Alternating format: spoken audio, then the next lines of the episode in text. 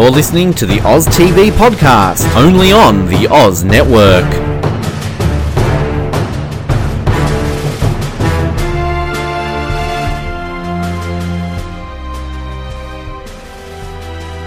There's uh, plenty to unpack in this one, so I'm looking forward to talking about it all. And uh, I'm Nick, and I'm still wearing my loincloth along with Jack, and uh, joined by Perez once again. Perez, how you going? I'm good, and I most definitely am not wearing a loincloth. I mean, I, it, it's one of those things I'm, I'm kind of looking forward to. I, I'm a bit gutted that uh, we didn't get a Redemption Island for, for Jack because part of me wonders if this was, you know, the way the votes came out, whether he actually knew that was the, the case that he was going or not. Um, Mm. Because you know the way the votes came out, I, I was a bit surprised that it was that it wasn't exactly a blindside, and so maybe he knew the whole time. But anyway, we'll get into all that kind of stuff as usual. We can't contain ourselves and just jump around all over the place. Uh, it's kind of how we do things here. But uh, no, so we're, we're seven weeks in. We're 14 episodes through. Um, and I think that the pace has just picked up hugely in the last couple of episodes. So um, this this thing just feels like it's on a roller coaster home now, and and um, I'm actually having a real blast watching this stuff and, and unpacking what the hell's going on here. But uh, as we always start these things, uh, right at the top with what our, our key messages are. So obviously we've uh, gone to Redemption Island. We've seen a pretty uh, emotional uh, uh, Redemption Island arena where uh, left and all that kind of stuff. If, if that's uh, something that uh, you're sad about, um, and uh, so, so Sala's on the jury now. Uh, we've seen Jack get voted out, and uh, in our latest episode, we've seen Shannon get voted out. So we've now got three people sitting on Redemption Island. Uh, five people still left in the game, and um, just a couple of episodes to go. So, um, I mean, what's your kind of initial high-level take on, on what's been happening in these last couple of weeks, Perez? I think last week, I think we were both agreeing that one of those episodes was like the most tightly edited episode we've seen yet. But I think Sunday night's episode, last night's episode, was by far the best compact episode, edited well, everything that happened in it. I, I think it was the Sunday night episode has been my favorite episode of the season so far. Okay, well that's awesome. Uh, I actually, yeah, I, I- don't know which one of these two I enjoyed the most, but I think um, there were a few drag moments in this this Monday night episode. But one of the Mhm. things I was really impressed with with this one is that it kind of it was really hard for me to tell who I thought was going home. There wasn't kind of like a clear, um, you know, this person's probably going home or that person's probably going home. I think a lot of names were chucked out, and I always like that, you know, because it means I've got a reason to go back and rewatch it and try and unpack exactly what happened. And Mhm. uh, I'm not sure that that's always been the case with New Zealand Survivor. You know, I've enjoyed this whole thing, but uh, I could take it, and I guess that's how, you know we do the whole buy rent thing. And there's a lot of episodes where I watch them once. Yeah, I'm glad I watched it, but I don't need to go back and see anything all that important. Whereas I think these last two episodes are ones I, you know, I might even want to just go back and skim watch before we get to the end of the season because they seem like they're really key, important. You know, things that are happening in all those scenes, and you know, so I, and I think that's the sign of a good episode, really. Mm-hmm. Yeah. So I mean, I, I don't know where you want to start here, but we might as well start, I guess, at the beginning because um, obviously we, we're coming out of our first real blind side here, and um, you know, and you and I are both, uh, I think we're, we're pretty heavily invested in an Avi win here. So I don't know how you were feeling going into this episode, but obviously I was a little bit concerned about what this was all going to mean for Avi, uh, and obviously we go straight into camp, and and he's you know, not too happy about what's happened. And uh, what did you think of his approach? Did he kind of came in and did the whole, "I'm not, I'm not angry, I'm just disappointed." You know, do you think that that was a, a, a deliberate move, or do you think he kind of just it was just like a natural thing that was coming out of him, and that just happens to be who he is? Yeah, I, th- I think it was pretty authentic. I I wanted him to. Uh, it was tricky because I want him to win. He's still the one I want to win, and I was. I, I think it was like the first time I've been nervous about his interaction with people was that little meltdown he had. But I think the whole I'm not angry, I'm disappointed worked, but I, I don't know if it was the smartest. I think it was the, probably the best way to. Ha- okay, no, no, no. I think he handled it the best way he could, but I don't know that I would have done that if I was him. Yeah, I think that it was probably just a natural Avi thing. I don't think we can give him a lot of credit for, uh, and I think I probably did early when I watched that that um, that whole scene. Is that I just thought, oh, you know, Avi's actually just come in and he's playing this quite cool. But I actually just think that's who he is. I think that that what we saw in that scene, that's peak pissed off Avi, you know, and he's just not the kind of guy that gets really kind of wound up about what's going on. Um, and so I think that that was him really pissed off, but he just happens to be somebody that doesn't get really, really emotional when things don't go his way, which is what makes him such a good survivor player, I think. Um, yeah. So, so yeah, I think um, I think it was really good, and I think it was probably one of those things that um, it probably hit a couple of key people really hard. I think probably Shannon was a little bit affected by that, and I think Nate was definitely affected by that. And these are the kind of players he needed to get back on his side if this was going to work out for him. Um, mm-hmm. So I, I, think in that sense it was actually a pretty smart thing for him to do. Um, but I think you know if we're going to give credit to what you know eventually happens in this first episode with, with Jack getting voted out, um, I, I you know, I'm not sure that, that Avi should probably get all that much credit. I think he did well in terms of not panicking, um, just letting the situation kind of play out. But I think we actually probably need to give quite a lot of credit to Shay because I think she's the one that kind of, you know, as the events unfold throughout this episode, I think she's the one that kind of brings in, you know, Shannon and starts to turn the numbers around a little bit. Um, mm-hmm. So I think we can probably give Avi the credit for Nate and maybe Shay the credit for, for Shannon, I guess. Yeah. So I think that, yeah, I, you know, I'm not saying that um, Avi played this poorly or particularly well. I think he played it probably as he needed to. Um, but, uh, you know, I, I don't think it was anything other than a pretty natural emotion from him. Yeah, I, I think the same. I don't think there was. I don't. I don't think it was strategical. I think it was purely how he felt. Mm. Yeah. But I think the way he felt worked for him strategically without yeah. him needing to be strategical. Yeah. Well, I think he did a really good thing of actually calling Nate out on his bullshit vote as well. You know, I think that that really hit Nate pretty yeah, pretty yeah. hard. You know, that he said to you, you might as well have voted for for Sala, you know that that was a that was a cowardly kind of vote, and I think that was something that we called out last week. So, you know, good on him for kind of calling that out. Um, you know, I, and I do think you kind of see one thing I've really enjoyed about kind of the slower pace that we've got to enjoy with this this season has been watching how different players react to different things. You can see kind of Avi's natural reaction is to kind of go off, uh, be on his own, blow off some steam, give a great confessional where he's talking about Nate and Barb and, and Shannon and how pathetic they are, and you know does the impression of Shannon, which I absolutely love. That um, was good. That was really good. oh yeah, it's brilliant. And, you know, and that was his kind of way of dealing with it. Whereas Shay is very much down to business. She's like, okay, well this has happened, and I'm really gutted, but it's time to actually you know, get some shit happening here. And, you know, the, it, it's kind of cool to see these two different ways of playing the game kind of play out and actually both successfully, which is really cool. Yeah, they're both still in there and they're both still. They both seem to be able to have some wiggle room, which both of them in their position, I think in an American season, we wouldn't see two people in their spot having that sort of room to play, which is quite interesting. Yeah, absolutely. And um, I think one of the things that I've probably been drawn to with Avi over this season is actually that he's quite clearly an introvert, and you know I would I would consider myself a bit of an introvert as well. So I think I'm kind of seeing somebody that I can really relate to, and you know that's the reason why I really like him. Um, I, I, think it's quite funny because I think this is actually a bit of a, a thing with this season that I think Tom's a bit of an introvert. I think in a lot of ways Shay probably is as well. Um, mm-hmm. And you know, uh, you probably say Barbers as well. You know, you've got these people who actually aren't there trying to hog the limelight, which I think is really quite interesting. You know, like it's probably not something you'd see. And this is probably one of the key differences between this and the American version, I guess, is that Kiwis in general are not people that kind of uh, uh, you know, look at me, put me in the spotlight, they tend to kind of sit in the background a little bit more. And you know, it's it's, yeah. quite, it's quite interesting to me that these are things that I hadn't really considered until you're kind of sitting down and, and analysing this whole thing a little bit more. Well, I think the most extroverted person out there would be Jack, wouldn't it? Yeah, yeah, I think so. And I mean, yeah. I think I think you know people like Nate. I think Nate in his job is very used to kind of being out there and talking to people, so he's quite comfortable in front of a camera. Um, yeah. and, and I think Shannon to a degree as well. But um, you know, I, I think that they're not necessarily kind of like you know, out in your face doing it. They're just quite comfortable talking to people, um, which, yeah. is a, which is a little bit different from being like a limelight hogger or you know anything like that. So yeah, I think other than Jack, you don't really have that person, and I think that's probably why we've got Jack on the season really.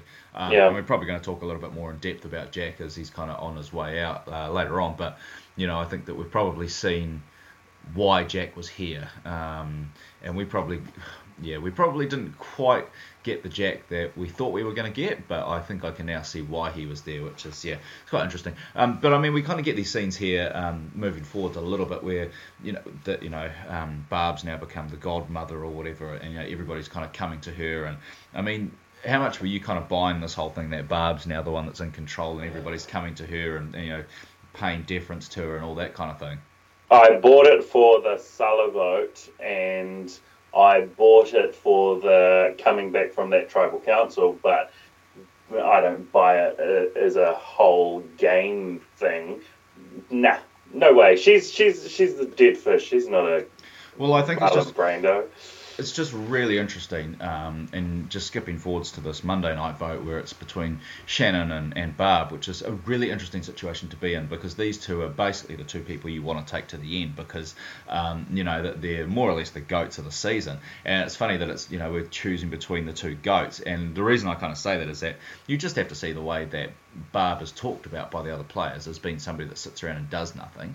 Yeah. Um, but also that the show has really, really actively chosen to, to basically show Barb sitting down doing nothing a lot of the time, and yeah. you can be sure that that's not what she's like. She is probably out, you know, collecting firewood and doing that kind of stuff as well. But the show's really gone to great lengths to make sure they show Barb as being I guess, for lack of a better word, lazy and useless. And that's probably not who she is at all. But if the show wants us to believe that, then that's probably for a reason, right? Well, even with her uh, mob boss title that Shannon gave her, Shannon did follow it up with she's the one sitting in the hammock doing nothing and everybody's going over to her yeah. individually. So definitely hamming up the whole lazy corpse barb vibe that we've seen all season. Yeah, oh, I, yeah. I think I think it's one of the things that I keep tracking is that you know we kind of keep comparing these guys to American players, which is pretty natural, I guess. And yeah. I, I, don't know. I'd have to go back and listen to the preview about who we um, who we kind of tag Barb has been like. But um, I've I've already said it over the course of the season. Is she potentially like a Sandra? You know, somebody that kind of just sits in the background and then you know strikes when her time comes and just you know has that one moment to kind of take control and then it's all over. Um, I'm gonna I'm gonna say I I'm getting Missy vibes. Yeah, absolutely. Yeah, I got the Missy vibes big time tonight. That was the one that kind of just jumped out at me hugely tonight. Um, was mm. that you know this kind of player that is kind of in control, but is just annoying everybody without really giving you a standout reason why they're annoying everybody. Um, I mean, I was always a bit of a, a, Missy fan, and like, oh, well, fan's probably a bit of a strong way, but I, I, always saw the I saw the reason why Missy played the game she did, um, and I'm seeing why Barb. I, mean, I think Barb is playing the best possible hand that she can she can play with. You know, with the skill set that she's got, she can't go out there and try and smash it out and lead an alliance and win challenges. That's not who Barb's going to be as a player. So I think she's doing the best with what she's got. But I do think that there's an element that the, her kind of game is a really hard one to win. And, um, you know, I think she's absolutely killed her game tonight by taking out Shannon because I think, you know, if she's going to go to the end and win, she has to go with two people that she can beat. And uh, and by taking Shannon out tonight, I mean, I know she didn't have an option because it was either her or Shannon, you know, but. Yeah. Um, but, you know, I think she she's probably absolutely just killed off any chance she has of winning. I, I can't see who she would win against and at all. And we'll definitely do our winner rankings later on because I think it's it's become increasingly clear what's going on here now. But uh, we could still be in for a few shocks along the road, I suppose. Um, but yeah, I, I, mean that's probably kind of the key scene before we kind of head off to this um, this Redemption Island uh, scene that we're going to come up against. And um, you know, I'm one of the things that I, I, I, have found a bit funny about the show is that you know the American one is like so formulaic. You know, the, they, whatever they decide to do, they keep doing it. Yeah. Whereas with the New Zealand one, it's like okay, so last week we sent two people to Redemption Island. This time everyone's going. Um, yeah. And it's like they can't really decide what they're going to do. And I kind of wonder if this is they just wanted to make sure they got that Shannon showdown. Um, so it was like, well, the best way we can make sure that happens is by sending everybody.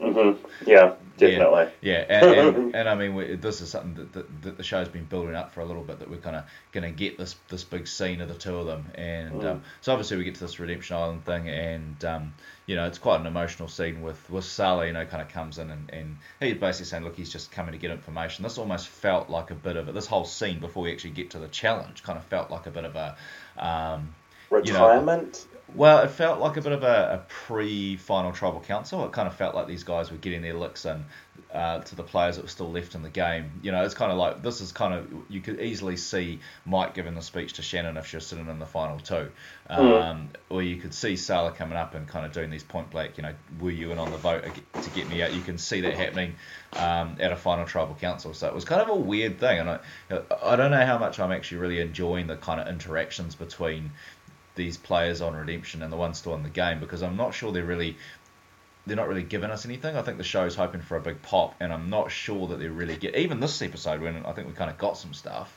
I'm mm-hmm. still I'm still not sure we kind of got the big the big kind of pop that they were hoping for.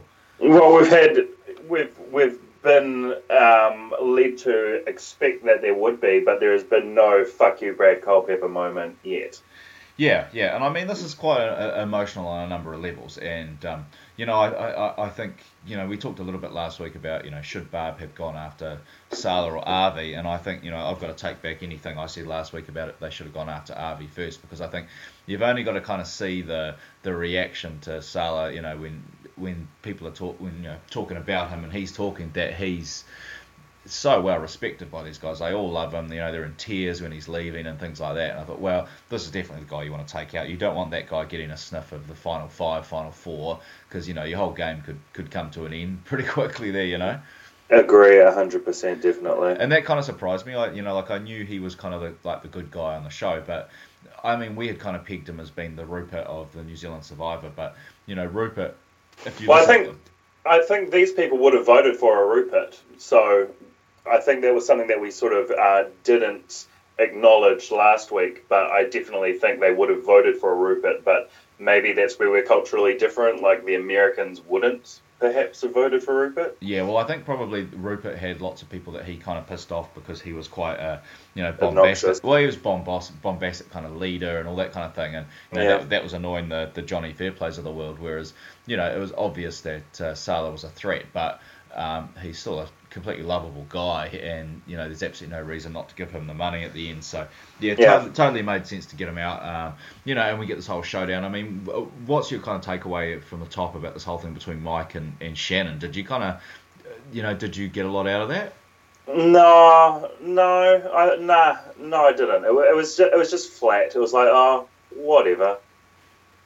Yeah, I mean, it was it was a hard one for me because I think that I, mean, I'm not sure that, that Shannon kind of realised her position, um, and I think that there's a couple of things to me. I think, um, you know, Mike's whole thing about you know you lied to us, blah blah blah blah blah, and you told us you know you told us too many lies and lies you didn't need to tell, and mm-hmm. you know like I, there was some really good commentary going on on Twitter about this about you know if this was a guy who had done this um, and not a woman, then yeah. you know then this would be totally okay, and it's only because Shannon's a female that she's not allowed to go out and lie and, and all that kind of thing. And I think there's a, a huge amount of truth in that. You know, I don't think that Shannon's really been given a fair shake of things because she's a female, and I and I, I do really think that that is something that we need to think about when we're talking through this whole scenario here. Um, you know, and I and I think Mike got the reaction he wanted as well. You know that that Shannon's really upset and she's in tears, and you know I I I don't know if Mike is happy about that or you know what. I guess we're going to get the answers to that next week when we when we see what happens next when she gets to Redemption Island and all that kind of stuff. But I, I kind of felt like it, it, yeah, it just didn't it didn't feel right to me. Well, I think I think for, for me where it fell flat was we knew Shannon's reasoning for switching up switching up on her original alliance with him. We knew right from the beginning of Shannon's story that Mike was somebody she was, you know, toying with the idea of whether or not she wanted to be in with him anyway. So I think thinking about it, the uh, the big confrontation was going to be not as explosive for an audience who are already uh, we've already seen the reasoning, so it wasn't like this big mysterious what's going to happen. And then with what you were saying about Shannon making a move and her being the nasty villain bitch because she's a chick, you hear that all the time in Survivor. We, I think the most recent one I can think of is um, Chaos Kass and Cagayan saying had she been a man making the move she made, she would have been, you know, top dog. But because she's a female, she's a bitch. So I think it's the same thing with Shannon. I don't I don't think she's a villain because I think she's she she uh, no not a villain. Just I, I don't I don't I like I can understand what she did, but I just haven't really. I think overall I haven't been a Shannon fan really. Well, I think from a personal perspective, I think I, I really felt for her because I think she's a I actually think she's a massive Survivor fan. You know, that's the that's certainly what I'm getting here is that she's somebody that really enjoyed playing the game, and you know I think that she was really kind of surprised at how hard this game was for her. Um, so from that perspective, I, I really do feel for her, and I think she was in a no-win situation at that that tribe swap where you know she kind of had to lie to somebody to stay in the game. So uh, you know I don't blame her at all. Um, but I she's young too. She's only what 23, 24? Yeah, something, something yeah. like that. But I, I think yeah. the other thing too that you, you kind of like in, in a, from a purely game perspective, I think she basically should have just turned around and, and told Mike to get lost. That you know she had to make a move, and no, I think you have to own these decisions. I think if you kind of come in all wishy washy and kind of um, you know, oh, I'm sorry, and, and all that kind of thing. Mm. You know, I, I think that that very rarely works out for you. I think you absolutely need to kind of come in and just say, hey, well, I was in a position where I had to do something. Um, you didn't give me the assurances I need, so I voted you out. You know, I'm sorry that that didn't work out for you, but but ultimately I did what was best for my game, and it's a selfish game, and there's only one winner. And I, I think that kind of talk probably earns you more respect in the end. I mean, he might not like it in the moment, but I think he's probably going to respect it if you just go out and own it. But she could have at least done a Parvati to James jury response. Yeah, yeah. That would have been better as well. Yeah, yeah. So I yeah. think it's, it's a hard one to say. I mean, I don't think there's any there's any easy answers, and I think you know, if anything, it, it just shows that, that Shannon's a real person, and you know that this is this game has definitely had a, an emotional impact on her. So you know, totally feel for her in that moment, but uh, yeah, I think she's in a no-win situation for quite a long time in this game. One of the things I think, I think sorry, one of the things I was just going to say is that I think what what a situation like that does is that Mike turns Shannon from somebody who's thinking about how to play this game for her to suddenly mm. to suddenly realizing she can't win the game and so mm-hmm. she and she actually becomes quite an active spoiler in the game because if somebody's at you know final six final seven and knows they can't win then they start playing in order to get somebody else they like to win and yeah. you know, and they just try and get themselves to the end, but they actually don't care who they go with. And I think yeah. that that's sometimes not really all that well reported on Survivor. That that happens a lot, and you know, there's lots of situations where somebody knows at final five or whatever that they're in no position to win, but they really want to see this asshole that's next to them lose, so they're just going to vote out of spite, and that does happen. And so you know, by, by course, Mike, yeah. and Mike giving that information to Shannon kind of puts her in a position where she's like, well, you know, I'm just going to make sure that nobody in your original alliance, Mike, I'm going to make sure none of them get to the end, and I don't really care if that means that I get steamrolled by Avi or whoever at the end. Um, I'm just going to make sure none of your mates win, and you know, so he's actually not doing his old allies any favors by doing this. Yeah, yeah, I'd agree with that, and I think to also go into it with Shannon a bit deeper. I think she's played quite a mature game for somebody her age. I think out of all the younger crew, hers has been the most solid uh, strategy, I would say. Even though she's been wishy washy as hell, she hasn't been um, uh, like obnoxious and um, uh, what's the word um, confrontational like some of the younger people. Um, but I think in the end, she sort of I think her age played against her with her sort of internal struggle we saw, I guess. Yeah, and I think so. I think probably the, word you might be uh, looking for is that she wasn't a typical millennial. You know, she has, she never really felt like somebody who felt entitled to things, and maybe that's the difference between her and Mike. That Mike feels like he um, he put himself in a good position and he deserves to still be in the game. Um, and you know, and, and, whereas I don't think she's ever felt that way. She's kind of felt like oh, I need to fight for every moment in this game, and uh, you know, whereas Mike feels he just deserves to be there because he's Mike. Um, yeah, and, and, that might be the key difference. So you know, I'll definitely take my hat off to her. I think she's uh, she she did really well where she got to, but we'll we'll eulogise her a little bit later. I mean, we can probably we want to do a bit of eulogising of Sala in this moment because I think he gives a you know a really an interesting um, and and you know really nice speech at the end. And I think probably one of the things that um, I've, I've noticed, you know, watching the media here is that every time somebody's gone out at redemption, they kind of give this little speech. They throw their buff in the fire and then they're gone. And what I've mm. no, what I've noticed is the next morning when I when I look at the photos that they show on some of the news sites here, is that there's these these shots of of that person actually has gone over and hugged everybody who was at redemption, and, and but we just don't see it on the show. Whereas they mm. actually they actually chose to show that this time, you know. So we actually see Sala kind of go over and hug everybody, and they didn't cut that bit out of the show, which I think is really cool. Yeah. Yeah, and I think he just seems like a stand-up guy. He's you know really nice guy.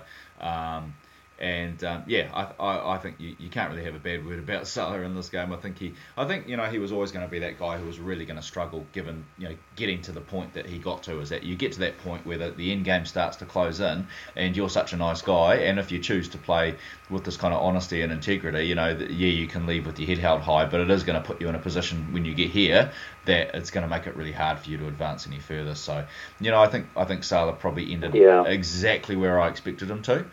Yeah definitely. Yeah. Yeah, so I mean that was a pretty emotional moment, kind of seeing him go, um, and uh, yeah, we kind of kind of head back to camp, I guess, after that. Yeah, Avi and Shay seemed more devastated than Sala did, I must say.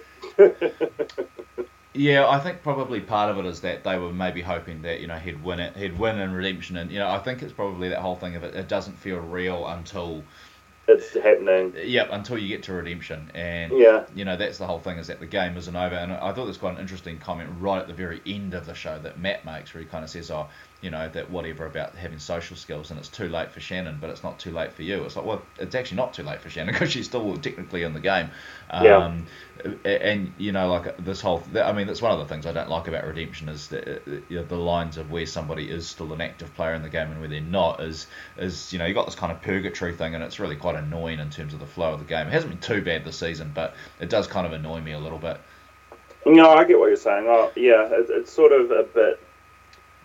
Uh, it's, it's, I think it's I think it's a very lukewarm element of Survivor at best but I think we are handling it as well as it can be handled. Well, I think it's quite interesting that. Um, you know, I, I, guess the American versions, there's always been somebody who you, you had that real fear that if they, well, not fear, but you had that real belief that if they came back in the game, they could win. Um, mm-hmm. You know, you had your Ozzy and you had your even Matt and, you know, um, Redemption Island season. Um, these people that if they actually actually get back into the game, they could win. And mm-hmm. we've, we've never really had that on this season. That these people have just felt like they were just there for a bit of an extension of their, their time on the show, but they weren't going to win. And you know, I don't feel like Mike's going to come back into this game and, and win it. Um, oh hell no! So no you know, it, it, it, doesn't feel like a threatening place. It doesn't feel like oh my god, there's still this part of the game happening over here, and I need to think about it because yeah. that, that kind of feels like that's never really been an aspect of it. And if Sala had got a couple of wins under his belt, then maybe you might have thought that, but it's never really been an aspect of this season. So I guess that's why it hasn't really bothered me all that much. It's just kind of been there as a part of the show that we go to, um, and you know. But yeah, anyway, I'd quite like to get back to the camp because I think there's some really um, interesting scenes that kind of happen here. And obviously, this is you know. Um, Shannon gets back and has that real realization that of how she's been viewed, and you know I think that's a whole thing about um, you know how you, how you perceive and that self perception that you have, and you know, maybe she didn't really realise she's so caught up in playing the game that she hadn't realised how she was making other people feel. And I think yeah. probably when you've got, uh, you know, you're coming back and you've got the likes of Jack and Tom there with you, that you may not be thinking about it too much because Jack and Tom are, are, who they are. You know, they um, they're not probably not going to tell it to you straight and, and all that mm-hmm. of thing. Whereas I think that you know Mike's probably dealt it out a little bit more. Um, so a bit of a hard one for Shannon, really. And um, I think, yeah, as I was saying earlier, I, I think these scenes where, where kind of Shay kind of comes in and, and takes over and, and really makes her feel okay. Um, I, you know, we've talked on and off about Shay, and she, you know, she started off feeling like a real serious threat at the beginning of the game, but it's never really kind of turned into anything. And, and now it kind of feels like it's back on again. You know, like that suddenly Shay's an active player in this game again. Yeah, definitely. She's she's still in there, and and I, I'm I'm liking what we've seen from her over the last few weeks as far as her strategy goes. I'm I'm not as much of a Shay hater as I initially was because she was initially my first boot pick. So I'm I'm quite glad she's still around. Well, yeah, I mean, I've always had a bit of a soft spot for her, given that she's the uh, the Hamilton girl. So uh, I've been following her story a little bit more closely than maybe some of the others. But I, I think I've never really got the impression since probably about the swap that she was going to win. You know, it's kind of felt like she was just kind of out of it. Um, but uh, and I, I'm still not entirely sure that I, I see a win there for Shay. But I think probably one of the things that's really interesting is that um, it just shows how hard it is on Survivor to show somebody having a really good social game, uh, Yeah. especially women. And you can see that you know the American show particularly does a lot of um, you know they show a woman as being a good social player by being a flirt, and obviously that's not what's happening here. Um, But you know it is really hard to show the value of a really strong social game, and actually we hear players saying it that I know Shay's a really good, you know she talks to everybody and she's got good relationships with everybody, but that's, Yeah. a, that's a really hard thing to show, and, and you know and we haven't seen a lot of that on on camera, and so it kind of feels like if Shay gets to the end, she would be somebody that would be really a, a big threat to win, but. I, I, you know, from an editing perspective, I don't really see her as probably somebody that's going to be the winner. I think we could see her potentially being a finalist that is in with a shot at being at the final, but I don't think we've seen enough from her. I don't. I don't think she's had a winner's edit Mm. really. Yeah, yeah, no, it's uh, it's a bit of a tough sell for me, and I think it's always going to be a tough sell to have somebody that's actually already been voted out of the game as the winner. You know, that would be, Yeah. uh, you know, it's not something I would expect, and I think that that would probably come back to her at the end of the game. Is that you know you can see that jury kind of saying, oh well, you know, it's um, you know, you, you're somebody that's already been voted out. Why should you be allowed to win? Blah blah blah blah. So I can definitely see that as something that that could happen. Um, yeah, I think one of the other things that's quite interesting this whole scene, you know, where, where Shay's not making any secret of the fact that she's going away and talking to Shannon and, and kind of getting her under her wing. And Yeah. um, I think the whole scenes that you've got, you've got um, Barb and you've got um, Jack who are in the tent kind of talking this through and, and you know, that they can see it and all that kind of thing. And, um, you know, I, I think it's the, the whole thing with Barb in this episode is really interesting because we kind of get the, the impression that she doesn't know what's going on, this whole thing, that she's out of the loop. Um, and but at the end, she ends up voting for Jack, and it's I find it quite puzzling that they have chosen not to really tell us what's going on with Barb. Yeah, um, and did I also miss the uh, any discussion about Nate being the one who was going home?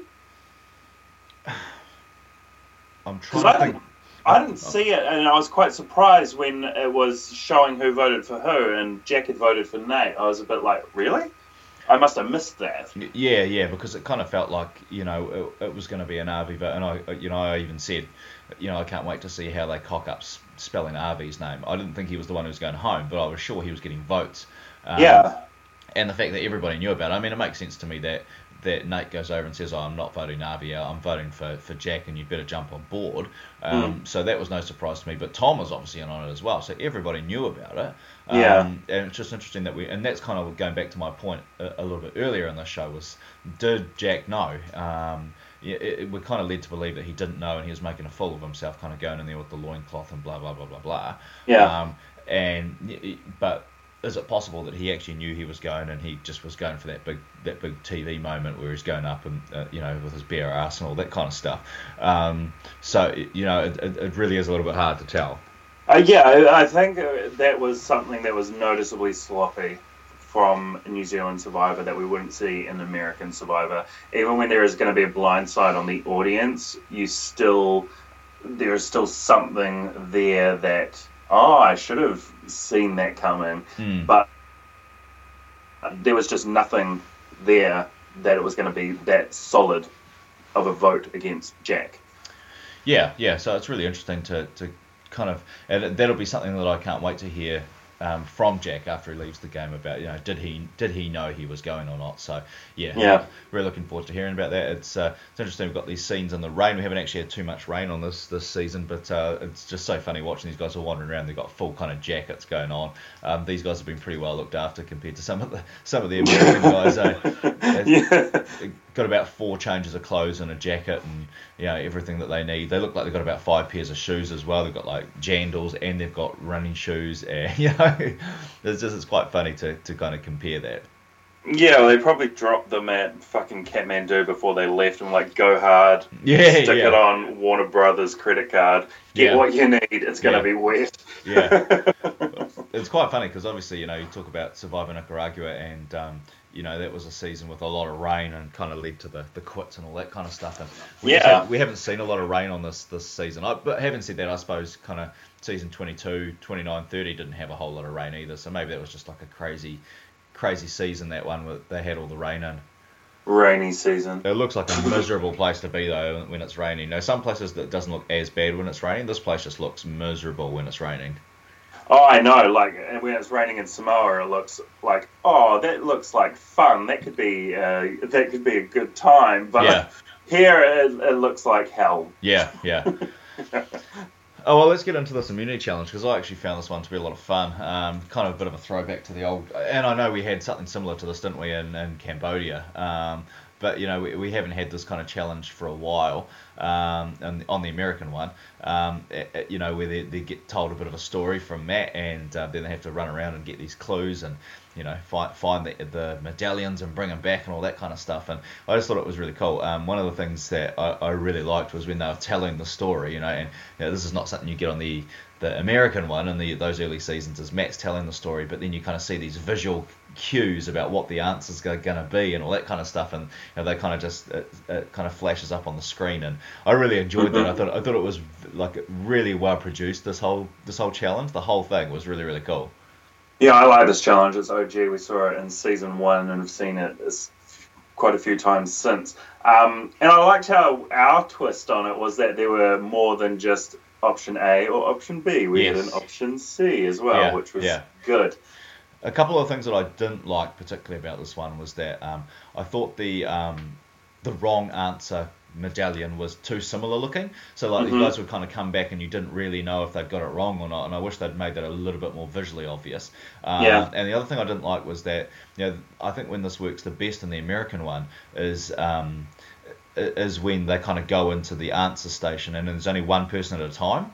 Yeah. Um, because I think you know you you saw a scene where kind of Avi early on kind of runs up, gets the right answer, and Barb just kind of takes it from the same pot and, and off they go. You know, it's um, uh, and I didn't like that. I think that you should actually have to answer the question. You shouldn't be able to just take what the person in front of you took.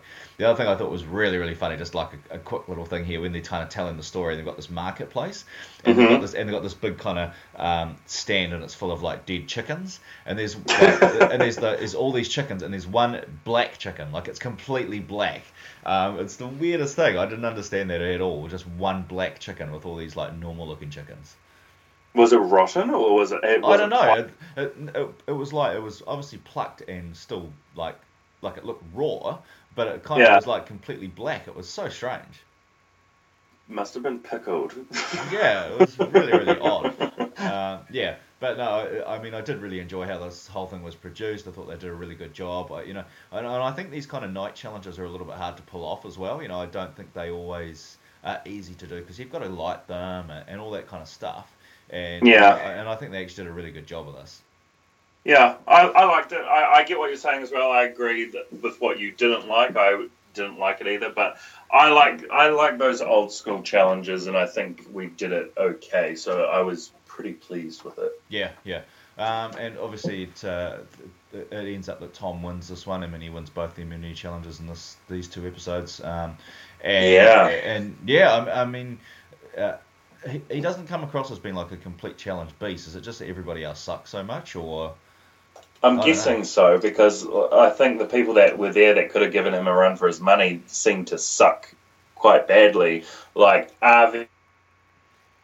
Avi seems to be really shit in challenges, and um, Shannon didn't really seem to be like in there like a threat either. So uh, maybe maybe um, when it comes to the challenges, he's a bit of a Kim Spradlin with not much competition. I don't know.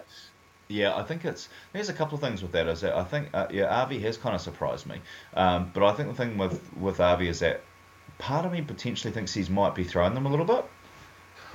Oh, do you think he, he would in his position? I, I think had he did it, had he thrown them around the initial merge, that might make more sense. But I think in his position, where we've seen as the audience that he's in quite a precarious situation, I wouldn't think that holding back in the challenges would be smart.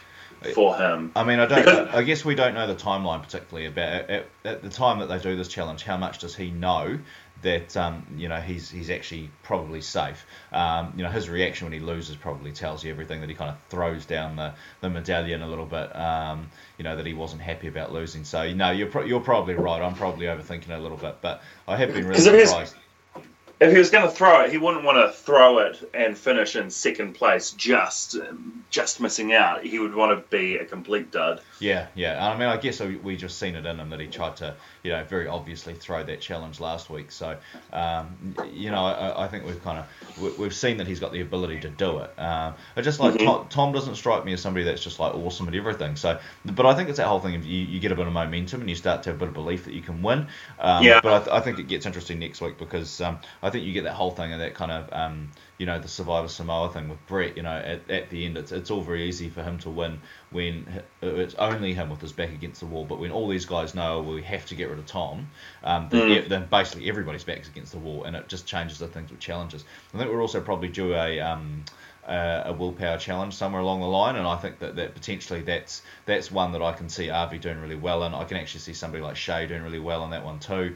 Um, Mhm. So so suddenly I think that there's probably uh, uh, actually a, an opportunity for for Avi to kind of shine on, on maybe something else. I think yeah he hasn't been great um, on some of these challenges, but maybe they just haven't quite suited him, or things just haven't quite gone right, and we just haven't really seen that. Yeah, he hasn't had his moment to shine yet, Mm. Avi. Yeah. Yeah. So I mean, it's it, it's hard to know. Um, but uh, yeah, no, I really enjoyed this challenge, um, and obviously for, for the game, I think it's it's heaps better that Tom wins. You know, I think that that makes the makes the show better because um, obviously if he'd lost, then it, it's pretty cut and dry that he's going. yeah, yeah. So no, I think it's really good, and, and you know, and it's really funny that we kind of get back to this, you know, this challenge after this challenge, and we kind of get the whole thing of um, Avi's kind of playing up the fact that you know he knows he's gone, and he's it's like the complete reverse of what we had last week, where Jack was doing the same thing, and now it's Arby that's doing that. Yeah, that seems to be quite common though. Where where people on the bottom, it, it's it's never the same for long. It fluctuates who's there, who's up, who's down. It's quite um, chaotic.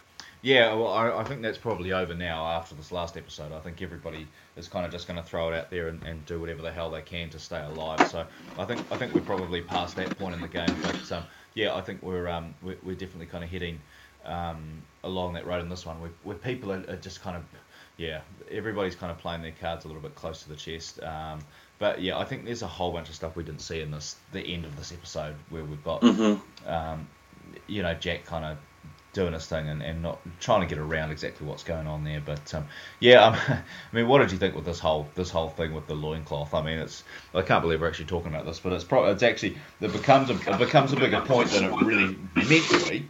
Um, This is my thoughts on the loincloth. If you if you if you are comfortable enough in yourself to show off your body that way, go right ahead. I wouldn't do it, and I think I'm in better shape than Jack is. But good on him. Bless your little. I was going to say cotton socks, but you weren't wearing socks. Bless your little loincloth, Jack. You do you, man. Good on you. I think probably But one of the things that, shame. one of the things I'm probably trying to make a point about here is that by doing this is that Nate suddenly going, oh, maybe we should tell him he's going because you know we don't want him kind of making a fool of himself um, by getting voted out in this loincloth.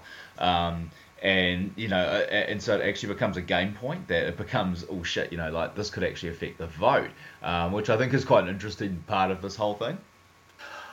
I think you might be looking into that one too much because didn't he say when he got back to camp, you know, oh, you know, Jack didn't mind if you were laughing with him or laughing at him. He just wouldn't let anybody's, you know, personal opinions bring him down, sort of. Well. I think I think this is what happened. I think that I think that Nate actually did tell him that he was going home, and that's yeah because we know how the vote's going to turn out. And Jack goes, "Well, screw it, I'm going to do it anyway." Um, and and and you know, and then that whole scene with with Nate at the start of this episode, yeah, that kind of speaks to that. But um, you know, and, and kind of the reason that I think that as well is that uh, Jack kind of seemed like you know his whole little pose at the end after he gets voted out, it all felt a little bit too staged. Like, uh, you know, I don't, you know, Jack's pretty quick, but I'm not sure he's that quick, and so I think he probably had time to think about exactly how he was going to do all this kind of stuff. Well, to back your theory up, also the other, like a couple of weeks ago when he was almost the person voted out, he looked terrified. And this week he didn't seem that scared by seeing his name pop out constantly. Yeah, so yeah. you're probably right. Yeah, yeah. Yeah, so I mean, I'm not sure there's too much else we want to really talk about here. Other than that, we're starting to get a few scenes. Um, you know, we've talked about one of the loose threads that I think we've had in this whole season has been the kind of Avi uh, Tom relationship. That you know, it was something that was kind of heavily picked up on early in the season, um, Mm-hmm. and, then it kind of just dropped off into nowhere. Um, espe- especially after Avi and Tom didn't vote together um, after the merge, and all of a sudden it's kind of come back, which is really cool. I'm glad that we're kind of tying up that loose end. Like I don't know how it's going to end. But you know they're both still there at Final Five, and I think there's probably a little bit more of that story still to come. Um, and you know it kind of looks from what we can see from the scenes from next episode that it's going to be it's going to be a key scene kind of going going forwards. That these two have probably still got some stuff to go yet. I think. I I'm I wouldn't be surprised if the if that is the uh, the driving force behind the next vote, and that is the end of it. I hope it, I hope there's more to it than say the way uh, the relationship between Sean and Richard Hatch ended. I hope there's more to it than that, but I wouldn't be surprised if that's sort of the way it finishes. Yeah, well, I think probably Avi's got a bit of a decision to, to go here because if he gets into a position of, of power here, um, I, I think you know he's probably his ideal final three is. Oh, I mean, he's got uh, Avi's in that kind of Kim Spradlin position where he can kind of go to the, with anybody and he wins. So it, Yeah. doesn't, it doesn't actually really matter to him. But you know, he might be thinking about you know Shay and Tom. Um, but you know, I, I think ultimately it really doesn't matter who he goes to the end with. So you know, if those two are kind of trying to take each other out, the obvious thing here is that you probably need to split Barb and Nate up at the next vote. Um, Well, I think Nate is like the only other person there that could give Avi a run for his money potentially. Yeah, yeah. Uh, so it's going to be interesting to see how that kind of plays out. Um, but no, we get into this tribal council, and you know, one of the things that we keep talking about is how short these tribal councils are. It's like you get it's like five minutes until the end of the episode, and then bang, we're at tribal council. It kind of all happens in such a hurry. Yeah, It's, It's- it's really weird. it's definitely different to America, and it, it's a bit sucky because tribal council is my favorite part of Survivor. I think it probably doesn't hurt this show because I think probably one of the things is that you know Matt's not actively kind of you know Prodding prod, prodding and yeah like Yeah. like like Jeff would. So you know you probably don't want to spend 20 minutes here with Matt just asking pretty straightforward questions and not trying to you know get stuff out of them. It makes a lot of sense. So I'm, I'm actually okay with it. Um, but Yeah, it makes sense, and and tribal council isn't the elimination point; it's Redemption Island, so it's Yeah. fine. Yeah. Yeah. And I think one of the things I I, I loved about this episode was Matt's reaction as as um, um, Jack walks in, and I don't know if he if he knew or not. Um, but yeah, it was yeah one of those things where you know because I remember um, one of my favourite Jeff faces ever is um, in One World. You know when the when the um, guys throw the cha- oh, no not don't throw the challenge they win the challenge and then give up immunity anyway. Yeah, And- yeah, and yeah. The look on Jeff's face when they walk in, and I always laugh because I think he he must have known what was coming. Oh, he knew. Um, he knew one hundred percent. And this is one of those things where you know, did Matt know what what he was about to be faced with? Um, you know, like not only not only is he in his loincloth, but he's also carrying this dildo shaped stone around with him as well. Um, so yeah, it kind of really hit me as kind of a bit of a you know Tocantins final five, where Coach is kind of making this poem, and you know he's going to be the one that goes out, and you, you're just trying really hard not to laugh at the guy. Yeah. And he was also sitting there completely fucking spread eagle as well. Yeah, yeah, yeah, yeah. that would have been fun if he'd come and like crossed his legs or something. Eh? Just like I mean, it made it totally awkward. Yeah. yeah. But no, I mean it was it was really fun. I mean, a couple of the other things I kind of picked up on with this, this tribal council is one of the things we kind of haven't really talked about all that much is uh, is Barb's complete um, resting bitch face that she's got going on. It's um it's pretty epic, really. Oh, she's sour looking, isn't she? But Oh, that, that's, I think, something that has annoyed me with her all along because initially she was like promoted as being the mother, mother knows best character that we were going to get. But there has been majorly a lack of gentleness from her. And I think the, the most uh, gentle or the softest we've seen her from my perspective is when she was talking about Jack of all people and wanting to bring him into her little click because she had a soft spot for him. But even that, it was sort of like the way like a, a, a pissed off auntie who you don't really get along with that well sort of explains, you know, oh, you know, you're my nephew and I love you, but you know, you're a dick. It's sort of like that. It wasn't like a motherly or a grandmotherly softness to it. So I'm, I, I think she's dumb, basically. Yeah, it's, Sorry, actually, Barb. It's actually a really interesting point you make there. That the one she seems to have kind of gravitated the most towards is um, is Jack, and I think it's also interesting because you know we kind of do a little bit of um, shorthand for you know Nate and Barb with this this team, and I don't actually think they are all that much. We don't see that they are particularly close. We don't see lots of conversations between the two of them. Um, you know, it's that really interests me is that if these two are like really rock solid, that, that you know we would kind of see them talking and thinking things out, and we kind of just don't get that. Uh, yeah, I mean Barb just does the the amazing resting bitch face. She does it so well, but it's one of those things you kind of don't see especially in the game, but you really, really notice it at tribal council. And I think Yeah. it's just I don't think she's deliberately doing it. I think it's just you know she's she's thinking and listening to what people are saying, and her face. It's just her face. yeah, yeah, it's just it's really funny. Um, but yeah, I mean, we kind of get into this vote, and um, I don't think there's too much we really need to kind of go through with the vote. I mean, it's just the comedy aspect of, of the end of it, I guess, more than anything else. We haven't seen anybody been voted out in that sort of outfit before, have we? No, I don't think we've ever seen blurred nudity at tribal council quite in quite that way. Anyway, um, no. uh, the one thing that made me absolutely laugh though is that you know we see this whole thing and you know the, the producers go to such lengths to you know blur the nudity, blur his, his ass crack, and then in the in the previously on segment of the next. Oh my god! It was like, "Hello, hairy ass crack." Not after Shortland Street. No, it's Yeah. not after Oh, Shortland Street. Well, you know, hairy ass crack, Shortland Street, same thing. but yeah, I just thought it was so funny. They'd spent so much time doing that. But yeah, I mean, obviously we get this vote, and it's you know, it's everybody votes for Jack except Jack who votes for Nate Dogg. Um, and uh, yeah, and so you know, he goes out and does this little pose, you know, look over the shoulder type of thing. Blue steel. Uh, yeah, and uh, as I as I said on Twitter, he, he should have farted right then. That would have just really that would have Yes, totally capped the moment off. I, if he if he had farted, I would have been like, I would have gone to church into like a temple and like prayed for him to win. Yeah. Yeah.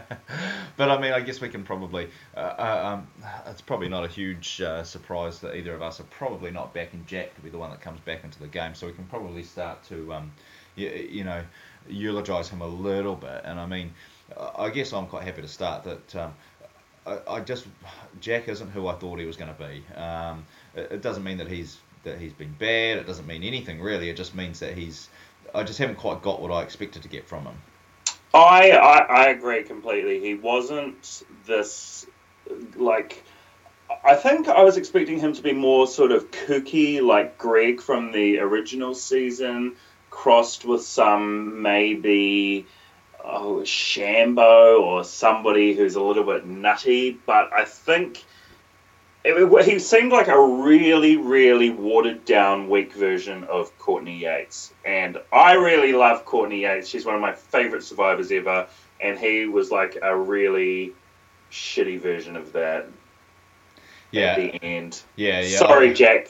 There's potential. If he gets picked to come back for New Zealand All Star Survivor, he could be improved. But I don't know. I, I was a little bit bummed with the whole Jack turnout. Yeah, I mean, it just it just all fell a little bit flat for me. I just I'm not quite sure they knew what to do with this character. Um, and I think sometimes you get these ones that kind of go out, you know, at around about that kind of final seven, final eight, and it's kind of hard to decide what story you're going to really tell about them. Um, Yeah. Because you know, they're, kind of important characters, but they're kind of not. And it, it can just be a little bit difficult to decide what you're going to do with them. So yeah, I, I, it's a, it's a tricky one for me. I think I thought he was going to be a lot kind of funnier than he was, and I, I guess that uh, he wasn't. yeah, he, he uh, wasn't less- Yeah, I guess probably just. he was. uh, He was. yeah, go for it. No, you go for it. I was just going to say, I think like his jokes just were really intentional all the time, and it, it kind of felt like he was never kind of just relaxed and just telling a joke. He was actually just he was always having to, you know, kind of make the joke really obvious. And I think he was at his best when he was, you know, talking to the camera and saying, you know, saying some dumb stuff that I, you know, sometimes that's when he was the funniest. I remember him kind of, Yeah. one, one of the very early, see, it might even been the, the opening episode where he's kind of saying, oh, you know. Um, you know, I'm a I'm a patient. Actually, no, I'm not a patient. But you know, just the, and that that was kind of funny. The way he did that was really good. Um, mm-hmm. So so yeah, I mean, it, a little bit disappointed, but um, also I think he'll be somebody it'll be really interesting to talk to after the game. Yeah, well, I think he'd have. I think he'd have a really good perspective on uh, everything because he played with so many different people and was in that the Five Alliance. He he's had quite a, a um, what's the word for it? Quite a varied survivor experience. So he'd definitely be good to hear from. Yeah, yeah. Yeah, so no, it's, it's really interesting, and I think we can probably just go straight into our rating of this episode. I mean, you sounded like you're really high on this one. If we're we're doing the old uh, buy it, rent it, or bin it, I mean, where are you putting this one? Definitely rented. I'd watch this one again. It was good. Oh, you're you're a hard man. You you refuse to give a buy on any of these. Well, I don't even know which ones I would buy. I think the only Survivor that I've actually bought was season one and two. I'd buy Survivor 16, I guess. Um, but you know, I'm, nah, I wouldn't like buy it to have it in my collection, but I definitely rent it. My okay, hold on. My rent is probably my equivalent of like downloading it and putting it in a file somewhere or right, on a hard okay. drive. Yeah, and keep it so I've got it when the fancy takes me. But yeah, I'm renting this one. Okay, no, that's fine. We can uh, we can leave it there for sure. But uh, I think for me, it's definitely a buy. I think this uh, this season is really this show is really peaking at the right time, and you know all the interesting stuff is happening at the end, which you know is not something that happens on Survivor actually all that often at all. Um, quite often the, the interesting stuff will kind of happen around the merge, maybe two or three votes after it, and then it can start to to you know, kind of taper off. And I think we're mm-hmm. actually seeing like I'm actually really excited for where we might get. We might get a really really awesome finale. It could it could be a, a, a really good one. Um, so yeah, no, I'm really looking forward to seeing where we go with this. Yeah, I I agree with that. I think that it's been a steady incline from the beginning to where we are now. And I think we really do need though really strong final episodes. It can't dip at all for it to be considered like a good season once it's all over. Yeah, and I think for me, you know, when I think about good Survivor seasons, the ones that I always really enjoy the most are the ones that have a good finish. Um, you know, and there are some seasons I think that have a really good you know, pre-merge, um, mm-hmm. and you know, like some of my favourite seasons are, are, actually ones that have a really strong pre-merge, like Africa. Um, and, yeah. And but you know, they you couldn't say that they were the most exciting finish in the world, and um, you know, I, I, think that this is maybe one that's going to have a, a good finish, and you know, maybe you won't care so much that the pre-merge wasn't hugely hugely entertaining because the finish is going to make it worthwhile. So um, I'm, I'm you know been positive the whole way through, and um, you know see the promise, and I, I'm thinking we might deliver on it. So it's really exciting. But uh, yeah, we can we can head on into the second episode. Um, and obviously, you know, we, I don't know what were you expecting for this episode because part of me was thinking we're going to get a reward challenge and then we're going to get a um, a, a Redemption Island. I wasn't expecting another vote off. Well, I was expecting it to be like a Sunday episode. Yeah, I was expecting yeah. us to have like the early reward challenge and then finish on Redemption Island, but it wasn't. Yeah, yeah, it was. Uh, I mean, um, and I'm pleased about it. Don't get me wrong. It was. I think. Oh yeah, same. This same. Was, this was really good, and um, you know, I think for me, uh, uh, this one's a little bit hard because I think um, I'm going to need to go back and, and watch this episode again, and that's a good thing because I think there was so much going on that I kind of want to see it all again. Um, mm-hmm. But yeah, it, to me, it was um, you know a really good episode. Uh, one of the things I think probably that we haven't really talked about is um, that even though we're down to well, we're down to five people in the game and 3 mm-hmm. on redemption. Mm-hmm. Um, it's only day 28, and there's still 12 days to go, and I'm not quite sure how we're going to fill in the rest these other 12 days. It's, it's kind of weird, like you think about it from a day perspective, and this always caught me out the, going the other way. Like I always think about um, millennials versus Gen X, and it was kind of like there's still four episodes to go, but these guys are like really intensely in game focused. And it's like, well, yeah. because for them it was actually day 32 or something, you know. Um, yeah. And we've got the opposite here, where these guys it's it's only day 28, um, but we're already down to only five left. Um, you know, I guess we're going to get like day day what 30, we're going to vote somebody out and then day what 31 somebody's going to come back in um, but that's still nine days i'm not entirely sure yeah that's like work. a long it's, time yeah i think with the australian version with it being 55 days and then they were talking about how they were around like day 36 or something and however many of them there were left i was thinking how are they going to stretch this over for another however many days? But they did it, so I think we might see more of a if we're sticking with the two nights a week format maybe one day we're not going to see people being sent home, and the other day we're only going to see one person sent home, well, I guess, one redemption I don't well, know. I, I, guess what we're looking at here is that, so if we're just going to talk a little bit of, of technicalities, so um, obviously we're recording this on straight after the, the last Monday night episode, so it's not the 19th of June at the moment. So mm-hmm. uh, we're going to have another two episodes on the 25th and 26th. Mm-hmm. Then presumably we're going to have the second and the third of July and then mm-hmm. the, and then the finale's on the fifth. So if next week we have we go down to we have a redemp- if we go back to what we've normally been having, so we'd have Redemption Island on the Sunday, um, potentially, and potentially we might only lose one there. Mm-hmm. You just sound like you're, you're uh, shifting rooms there. Um, no, I shifted seats. I'm sitting on this really creaky wooden seat. And I was going to say, if it sounds like I'm farting, I'm not. Because listen, it's just creaky. It's awful. I'm sorry. if I if I thought that was a fart, then I'd be uh, I'd be sending you off to the doctors immediately. Cancel the rest of this podcast. Um, but so yeah, so if, if, we're presuming Redemption Island on the 25th, then we go down to four people on the 26th.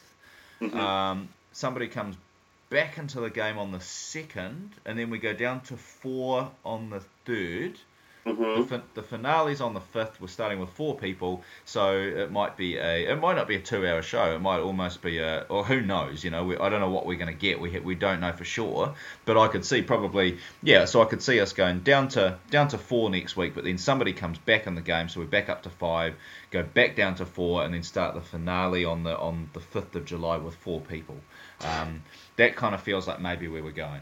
In the preview for the next challenge, the whole hand up to the water bucket thing, did we see all three of them, Mike, Shannon, and Jack, in that? Uh, pass. I know we I, definitely I saw Shannon, but I don't know if we saw Jack or Mike. Yeah, I'm not entirely sure. Oh, if that's the challenge, then that's really interesting because that's uh, I, am not sure in the American version that a, that a man has ever won that challenge. Um, That's my favourite challenge. That's my favourite Survivor challenge. That's yeah. one I'm sure I would win. I'd if I was on Survivor, that is a challenge I'd want to do. yeah, I think it's a great challenge. Definitely a great challenge. So yeah, no, it'll be interesting to see how that one goes. But um, yeah, so it, it, uh, I'm not entirely sure how we're working out here, and we've gone from a discussion about days played to episodes left. But um, I think it's just interesting to think about the mindset that these guys must be in with still 12 days to go. You know, I think that that's that's quite interesting. Um, that we, you know, we're we're not even at 75% of the, the game played yet. Um, yeah, and, and that's you know, so it's interesting that we're yeah, I always just try and think about it from days played, and I guess the other part of that too is, you know, do you think we're going to get a loved ones visit at all? Oh god, I hope not. I'm so not a fan of the loved ones visit. So I, since I'm hoping there won't be, probably more than likely, yes, we will. I think we're probably more likely to get um, either letters or videos from home. I think probably. Oh, that would uh, be so much better. I just can't stand the loved ones going out there and everybody crying. But I don't think we would cry as New Zealanders seeing our loved ones come in. Yeah, uh, yeah, I'm not sure that we would. I mean, people would be. It would be a touching moment and all that, but I'm not sure it would be the kind of sentimental stuff that you get from the American one. Well, like the um, nervous breakdown, why are you considered sane enough to partake in this challenge sort of reaction? Yeah, yeah. Challenge being survivor. How yeah. did you pass the medical test? Yeah, exactly. You're acting like a crazy person. Yeah. Sorry, America, I love you. So um, yeah, I think that we're probably more likely to get letters or maybe a Skype call or something like that. And I think probably just from a, um, a, a budget perspective as well of you know bringing four or five loved ones for you know a 24-hour visit is probably not in the Americans. That would be so shitty if they if the reward challenge was you win a 15-minute conversation on Skype. It'll be it'll be like uh, Australian Outback, eh? Yeah, fucking crap, that's so cabbage. But I would much rather prefer that than uh, have it how they had the um, loved ones come in for the Australian version finale. I really didn't like that. Oh, I haven't seen it. G- give oh me, my give god! me the brief synopsis. Okay, so uh, they're doing the Richard Hatch, Kelly Wigglesworth, Rudy challenge, the final three. Yeah. and they bring out each of their loved ones to watch the challenge happening and they're all like cheering them on crying going full days of our fucking lives watching it. And then you know they all collapse and you know act as if they're dying. And then their families all come over and hug them. And there's this one the like cheesiest moment. I'm really glad Kristie won but then she's like lift me off lee. I don't want to be hurting lee. Because she like she, she probably weighed probably 40 kilos and he's like this big rugby dude. And it's like her I don't know her like arm her forearm is touching his shin and then she's trying to act like she's like you know concerned about his health. But then whatever the family her dad comes along like picks her up like she's a sack of potatoes and she's like sobbing because she won. And then they all bugger off and then they're at the final tribal council. They do the jury questions whatever and then before he said, you know how Jeff says, I will read these votes back in America. Yeah. So Jonathan gets the votes and he's like, uh, this whole experience has been about love and peace and joy and harmony and unity, and that's only can be shared with family. How appropriate that here is your family. And out comes Kristie and Lee's whole bloody tribe, and then they all stand huddled around as he reads the votes. Which I don't like. And then Lee's little kids come running out, and it's really awkward because Jonathan is like, Are you proud of your dad there, mate? Are you really proud of him? Have you missed him? And the kid's like, yeah, I love my daddy. It's like, piss off. This is not about you. This is about Survivor. So yeah, I hope that doesn't happen with the New Zealand version because it was hideous. Well, it's, I mean, this whole setup of, of having a, a, a live finale that I'm going to, um, I, I can't imagine that that's not going to be anything other than a live reveal of the vote. So I, I kind of feel like this one's kept a lot closer to the American version in, in some of those key ways. Uh, I mean, Good. I, I, I, I, mean, I'm probably um, losing some credentials by admitting I didn't watch the end of Australian Survivor, but the truth is, is it, bored me so much that I had to turn it off halfway through. Um, three, three, three nights a week was just way too much. Um, you know, two nights a week has been okay, and it's been bearable because I knew that it was, uh, you know, a pretty short run in terms of ten weeks and that kind of thing. Um, Mm-hmm. So I, I, I just couldn't handle it. It was just way too much for me, and I won't be watching the next one. Um, I You- think, you- in retrospect, I, I get what you're saying. The three nights a week was too much, and I think it was because I watched it before I watched Millennials versus Gen X. When that season came out, it was like I was on Survivor overdose. So the American version, I was like, oh, no, I can't really get into this, and I couldn't probably up until about the merge. But looking back on it, I think with the Australian version, we got to know all the characters pretty well. There were some really good characters there, and I think Kristie's final speech is the best finale speech ever. Well, and I think it's um, it's probably one of those things. If you invest in it, it it's always pretty, you know, it's, it's worth it. But I, you know, I, I think the one I, I kind of fell out with was when we got to, um, you know, this. I think they had a second swap, and the whole episode was about the swap, and they didn't have a vote at the end. It's like I, I just can't do this. Um, Mm. so, so that was when I was out. But uh, who knows? I might go back to it at some point. I've been told it's good, but Well, I I think it was like a good season, but I, if you're going to watch Survivor and you never watched it, that would definitely not be one of the like the top ten I would mention to go watch first. Yeah, I guess it just depends on, on how you enjoy watching um, Survivor, really. And I mean, I, I'm somewhere that I think it works well as you know, uh, one episode a week, somebody always gets eliminated. And to me, that's how it works really well. But uh, Yeah. let, us move on. I mean, we, we're talking about this episode anyway, and um, yeah, I, I mean. Um, is, is there anything we want, kind of want to pick up here? I think this this whole episode is a real, and, and I, I mean this in the best possible way. It's a complete clusterfuck because there's just stuff going on all over the place, and it, it, I mean it's a hell of a lot of fun to watch it. Um, you know, I, th- I think probably. Um, the, the place I kind of want to start is, is really around you know what's how did we end up in a situation where it's between Barb and Shannon? I mean, how did that happen? I don't know. I really don't. Come on, I'm coming. I'm coming to you for the hot takes here. It was Um, like it was, it was well, wasn't it Barb and who was it? Who was the other one? It was Shay, and then it was Shannon. And I thought at one point, why isn't it Shannon? And then it was Shannon, and then it was Shay, and then it was Barb, and it, it, I thought it was really all over the place. I think, yeah, clusterfuck was a good description. Well, I think probably one of the things that um, that you and I want to want to take a little bit of credit for is that we, you know, we've been talking about the fact that we think Avi's the winner and we think he's playing the best game, and, and that all looked a bit rocky, um, you know, just a night beforehand, and then all of a sudden he's actually the swing vote in all this. He's the one with all the power, um, and so Yeah. I, think, I think you and I can uh, can call it pretty confidently that you know we know what we're talking about here. We've uh, we've managed to pick up on this, and, and and we've been saying this for a long time now. This isn't something we've just picked up on. We've been picking Avi as our kind of winner pick for a very very long time, and I think tonight all the action kind of went through him. You know everything was kind of, you know every important scene was him, and I think one of the things we kind of forgot to pick up on in the last episode was we started to get the kind of emotional story from Avi too, where he's talking about Shannon is going on about if she wins, she's going to take all her family to Rarotonga, and he's talking about I could give all my students some money.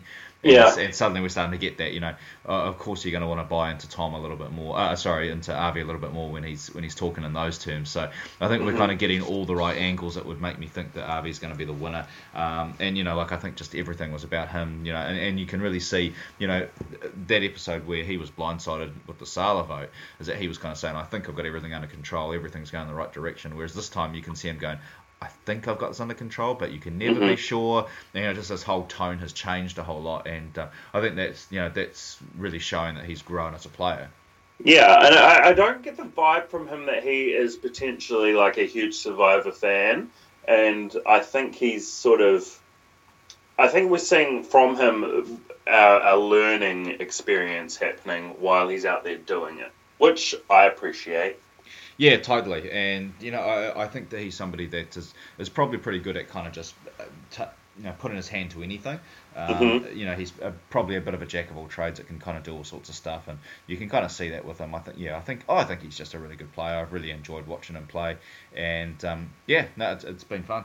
Um, and I mean, obviously the, the job's not done yet, and um, we definitely want to get into kind of winner picks. But let's let's kind of just like talk through some of the, the other big hits on this. I think probably uh, it's really about you know th- this whole episode was kind of played up that um, that Tom and, and Shay were getting you know on the same page and all that kind of thing. And um, I mean, I kind of never really felt that that was actually that big of a story. I think it was just the case of you know Shay didn't really have any options because Tom won immunity. I didn't really think that there was a, a big drive for the two of them to be you know connecting and, and on the same page outside of that.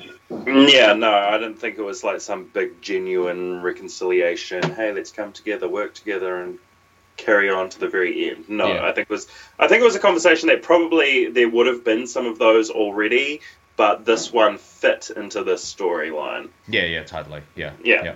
yeah. Um, so I think probably the, I don't think there's a huge amount to really talk about here because it is just there's not kind of like one or two big scenes that I think we really need to talk about because they kind of all just bleed into each other. But I do want to talk about this this challenge a little bit. I mean, what did you make of this challenge? Which one? The sorry, the immunity challenge. Uh, I've gone completely blank. What So- Well, I think that probably says it all because I think it was such a throwaway challenge. So as these guys are basically running into the forest and un- untying a bag of uh, of sandbags. oh yeah, yeah, yeah, yeah, yeah. oh, Um, dumb. That was dumb. yeah, it did feel like it, this felt like they actually forgot how many challenges they had to run and, and suddenly realised that they had an extra one and kind of threw this together because it just felt Yeah. like, it felt like something you do at kind of like the school fair. Yeah, it, it was. It was like a really cruddy version of the like going back to season one again when uh, that challenge that Jervis was running through the forest and then decided to you know take a break halfway Yeah. through. The ch- yeah, that sort of feel except even more budget. I never really like challenges, but, you know, normally where they kind of run off into the jungle because, like, it's really hard to follow what's going on, and I don't think like we haven't seen it in, in American Survivor for a while because it's actually it becomes hard to follow the action. Um, whereas I think it's a little bit easier when it's kind of you can see the whole course and all that kind of stuff. Um, so yeah, it was it was it was not a huge winner for me, and this is the one where I thought Avi might be trying to actually throw it because he was just so bad. At, like he only got one one bag, I think. Um, like he just and just like they had a few shots of him kind of throwing, and he was just like so bad at it. I thought, Avi, I could do better than that. Like you, you're clearly an athletic dude. Like surely you can do better than this.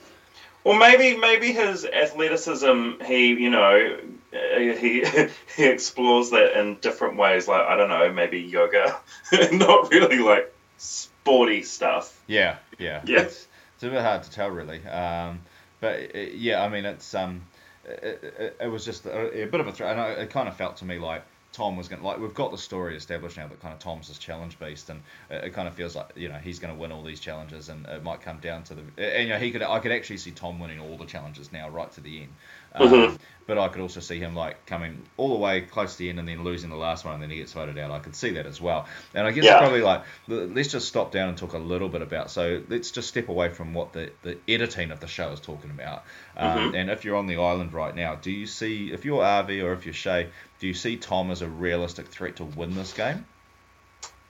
I, I I think the paranoia. I, I think he could. Def- if he was in the final, he, he's got votes. He's got Mike. He's got Jack, and he's got. Oh, hold on. Who's the other one? Lee.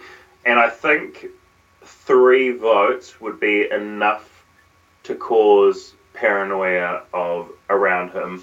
The oh, if he could get three, he could just get one more, and that could be you know the majority, and he's winning all these challenges. I I could. If it was me, I would be looking at him as probably more of a threat than what he actually is. But I could understand why somebody would completely disregard him as well. I could see. I, I think I could still see Avi winning because I can still see like I can't imagine the scenario where Nate and Barb and Shannon and um, and Sala, especially Sala, um, Mm. are, are voting for, for Tom over Avi. So I can I can see it in the Avi situation, but it is too, Mhm. it is too close for comfort. Um, and you know Avi has to ensure that he gets Tom and Shay to the end with him, which seems like an unlikely combo to get there. Um, yeah.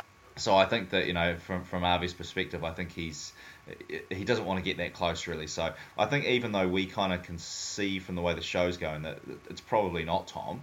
Um, You know, like it'd be interesting. Like in the moment, you're out there, you're counting votes. I think you'd be really worried about Tom. Oh yeah, definitely. definitely. And I, I think I think what's really under uh, underreported, um, and I think obviously the last American season kind of kind of um, doesn't help me with this, but um, generally the people that go on a big immunity run, they have such a massive advantage at the end because it's one of those things that it's it's impressive, you know, like even it- you know you can you can kind of win all these challenges and have no blood on your hands and even if you want to be the one that says oh we know it's not really playing the game um, you know, challenge beats always do tend to get a little bit of extra credit so it doesn't always guarantee the win you know you've got the, the Brad Culpeppers and the and the Colbys of the world but um, Yeah. more often than not a big long winning streak you know a kind of Mike Holloway uh, Fabio type thing is definitely going to help you win in the end Yeah, I- think it can. It can go either way. It can work. With, uh, it can be a good thing. It can be a bad thing. It just depends on the season, really. Mm, mm.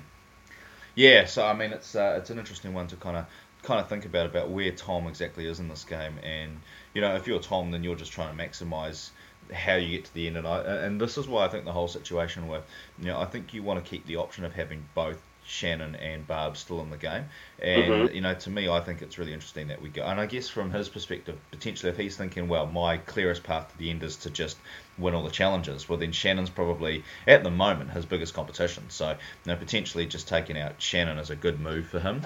Um, that's probably the only thing I can see that makes sense in this in this position. But you know, it's really interesting to me that Tom, you know, two votes ago he wasn't working with Avi. Does he just Yeah. know he doesn't have the numbers to kind of? Because I mean, why is he not even thinking about getting rid of Avi at this point?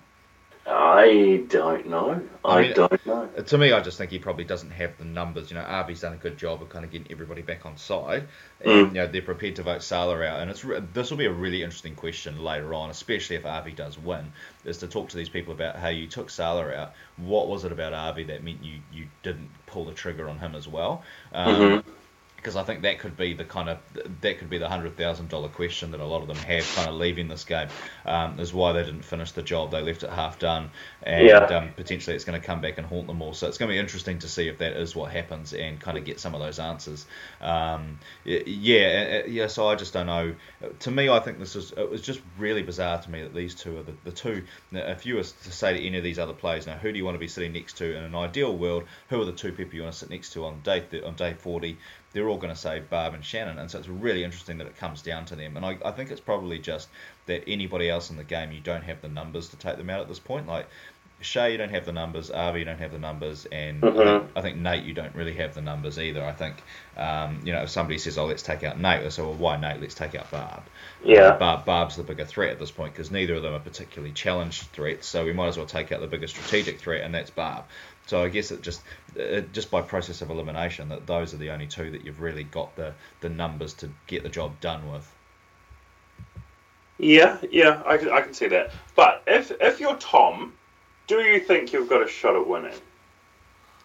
Well, I think if we if we just talk through what we just did, I mean, he's already counting three votes, um, you know, and I think if he if he looks and says, look, if I can get to the end with with Nate and Barb, I'm pretty sure I might be able to pick up a Avi vote or a I don't know, a, maybe not a Sala vote, but um, a Shannon vote, or you know, like he might be able to just pick up one more vote. I think mm. I think if you if you, I think if you're going into a situation where you think you're pretty sure you've got three solid votes, mm-hmm. um, I think you're in a really good position. You, you know, like that's you've got to be doing really something wrong to lose from that position. I mean, it's possible, but generally speaking, he's in he's in the driver's seat if he's going in with three solid votes. Mm-hmm. Yeah, I, I, I wouldn't. If I was him, I wouldn't be counting myself out at all. Yeah, yeah, yeah. So, but I think he, I think he wants to maximise his chances, and that means taking out his biggest competition. Um, yeah. And you know, I think probably if he didn't have the numbers for Avi, then the best next best move for him was probably Shannon. So I think he's probably done what he needed to do. Um, I think this is one of those situations where I don't think anybody's really made a big mistake. Like I can't really blame like Shannon's probably gone after the right person, given mm-hmm. the numbers around her, um, and you know for whatever reason, Barb just is somebody that they want to keep around a little bit more. And I think probably there's, a, there's an element to this as, you know, Barb's not a threat. But at the same time, if you're really worried about Tom, you probably want to keep as many people who can beat him in a challenge there as possible. Mm-hmm.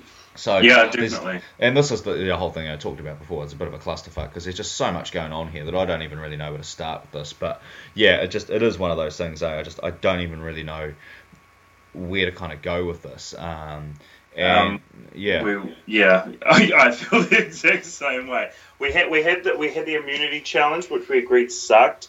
We had all the chaos and uh, un sort of readable story happening, and it was all quite messy. What else was? well, I think probably the, one of the next questions for me is. Um, you know, we talked about people generally making the right move, but potentially somebody that I think has made the wrong move here, and we talked a little bit about it before, is Barb. Is that Barb is now in a position where she can't win um, because Barb really needed to go to the end with um, you know, probably Shannon and Nate if she was going to win. Um, and she now doesn't have the numbers in a final three to win. I, I think she sits with with Nate, and then the other person, whoever the other person there is going to win now. Um, yeah. Whoever, whoever that is, and so I think you know Barb is probably the one that's made the wrong move here. But um, you know what other what other parts did she have? I mean, if you if you need to pick up, if you're saying she's got Nate's vote, probably. Um, mm-hmm. she, she needs to pick up two other votes. So potentially, I guess her best move is probably to grab Tom, to grab Shannon, and say mm. let's get rid of Avi or get rid of Shay. And you know, we never saw that that was a potential. I, I, I don't know if that was even something that that kind of came up, but it definitely wasn't something that we saw on the show. Yeah, well, I think with her, you know, very um, pompous statement of, "Oh, I think everybody underestimates me," when it came to this tribal council, we had that confessional of her almost sort of checking out, like, oh, I'm not in this position of any sort of control, so I'm just going to roll with it. This is where she should have showed how underestimated she was and played and swung it to the way she wanted it to be.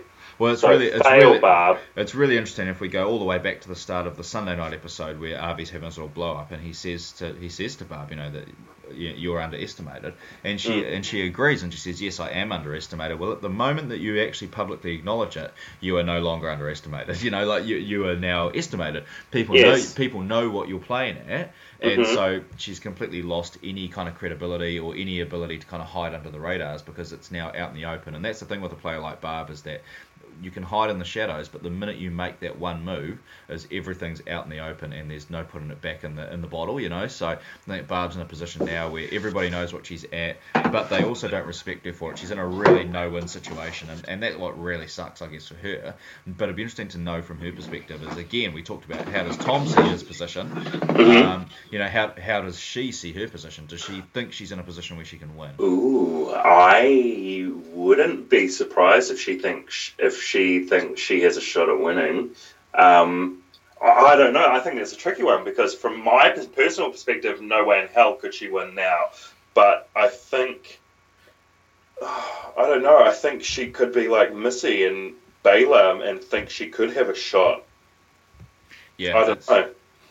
yeah, it's it's uh, it, it's a really tricky one, and it, it's hard to know. And um, I think we probably we're going to need to ask these questions once we've kind of seen the whole season play out, really. Um, Yeah. So I think we can probably kind of start wrapping up the episode itself. There's still a few other things I kind of want to talk about, but um, you know, I mean, again, the tribal council was really short. I'm not entirely sure there's a whole whole lot to say here. I think one of the things that's really interesting is that this is kind of like a pivotal vote. This is one of the big ones, and um, two of your well, you know, I mean, obviously one of your jurors can't be there because they're the one person left at Redemption Island, but there are there are now you know there's one other person at Redemption Island who's who hasn't seen this. I, mm-hmm. This is one of the things I really really hate is that whoever ends up making the jury, you know, like if Mike, if we're assuming Mike's going to make the jury. He will have missed most of the tribal councils leading up to it, and Yeah. so, and so his information is going to be based entirely on what other people tell him, and that really sucks. And this is one of the things I hate about Redemption Island is that you know he's not in a position to make a good decision because he actually hasn't been in the game and he hasn't seen the tribal councils to to even gather a little bit of information. Yeah. I agree a billion percent. Yeah. yeah, yeah. So I mean, uh, yeah, that's that's one of those tricky things about Redemption Island. But um, yeah, I mean, I'm not sure there's anything we really need to, to go over. I mean, w- before the vote, what were you kind of thinking? Which way did you think it was going? I honestly, I thought it was going to be Barb. Yeah, I did too. Actually, I, I wasn't prepared for the Shannon vote. Um, it was And it was bit such a surprise to me. dud tribal council to lose the biggest female character that we've had this season as well. Yeah, yeah. Yeah. Well, it actually wouldn't surprise me to see Shannon come back in the game because I know we talked a little bit about that, um, you know, in the kind of pre-merge that we Mm-hmm. that we had kind of had these moments where we thought we were getting little quotes from Shannon that maybe indicated that she was coming back into the game. Um, was it the I love Redemption Island? yeah, yeah, I don't know. I can't remember exactly what it was, but it was that you know those kind of moments where I thought, oh, there might be something here, and maybe it's actually a bit of foreshadowing that she's actually going to come in. You've got these, you know, these two alpha male type guys, and she's just going to own them, and Yeah. and then you know whoever comes next week, if it's uh, you know, I mean whoever, whoever's going to follow her, you know, if it's like a Nate or whatever, um, or you know. She just takes them out, and she's back in the game, and so I actually wouldn't be at all surprised if it's if it's Shannon that comes back into the game. Um, I think it would actually be quite a fitting end to her story because it did feel like like if this is the end of it for Shannon, then it kind of just fizzed out into nothing. Um, Yes. and so and that, I don't. I his as far as television goes, his story can't end like that. No Can, way. can you actually imagine if, if Avi gets to the end and he's got Shannon on one side who's been voted out, and he's got and, and he's got Shay. um, Shay on the other side who's been voted out, and he can just like legitimately be like, well, I'm the only person left in this game who hasn't been voted out. Um, you should just give me the money. Like, the case closed. Well, the only person that might have a problem with that would be like I don't know, maybe Mike. He'd be like, "Oh, but you know, Shannon kicked me out of Redemption Island. That's how you know much of a champion she is." But I doubt it. No, I can't see that happening. Um, Nah. Yeah. So I mean that that's a potential that we've got here going on. I mean, yeah, I don't think there's. Uh, uh, you're totally right. There's this is a bit of a fizzer. There wasn't a lot really here to talk about. Um, but yeah, so I mean, I mean Shannon's out of the game for now, um, and and we'll kind of see what happens next week. So cool. I think we can probably go into our um, our rankings of this episode. Um, so I'll let you start. Is it a buy? Is it a rent? Is it a bin for you? This one would be a rent. Okay, you're consistent. There's no doubt about that. Yeah, just a rent. I, I don't know if I'd watch it again. Oh, maybe this was what was this could be one that I would watch. Maybe to see how it fit in the story. Yeah. I guess maybe I don't know. But rent. Yeah, I mean it's a buy for me because I think it is one of the ones that I do want to go back and watch, and I think if that's if, if that's kind of the gold standard of like, would you go back and watch this again? Um, then I almost think you have to go back and watch this one again because this is kind of like this is the one where the game just breaks wide open, and I think you know you might go back and look at the that the Sala vote has been really pivotal, but if what happens happen if what we think happens is going to happen, which is Avi winning, then that Sala vote actually wasn't all that important to the the end result of the game. Yeah. But, this one could be. You know, this is the one where everybody's no, there's no bets left. It's that everybody's just out to win now, and they'll turn on anybody. They'll do anything, and so you know, it wouldn't surprise me at all if, if this is the one that really really matters. So then I just want to go back and kind of watch and, and get a bit of a better idea on what these guys were thinking. So I'll definitely be rewatching this at some point during the week before we uh, head into the final stretch um, next week. So. I think probably the the only other thing I wanted to do was, I mean, this is a bit of a foregone conclusion, but um, if we're going to kind of let, let's go through and kind of rank our our eight. Well, we've got eight people left, yeah. So I mean, if we we're going to start from the bottom, you know, who do you think is the least likely out of these eight people to win? Oh, do, do, do, do, do, do, do, do, do. the least likely, I would say, is Jack. Yeah, I'd agree. I think Jack's right down the bottom. Um, uh, uh, you know, I think we just don't really have a story for him. Um, he's already out of the out of the game proper. Um, he's there with probably the two biggest challenge beasts in the game so far, really. Um, that, Mhm. that, you know that are that not saw in the game. Um, so yeah, I think he's definitely number eight. So yep, I think we can. Okay, so moving on to seven. Uh, Bob. Yeah, I think I, I'm going to say Barb probably. Barb and Nate are a little bit into, uh, you know, interchangeable. Except that I think Nate's probably got a bit of a shot in front of the jury, whereas I don't think Barb's got any shot. So, yep, I'd put her in number seven. Uh, six.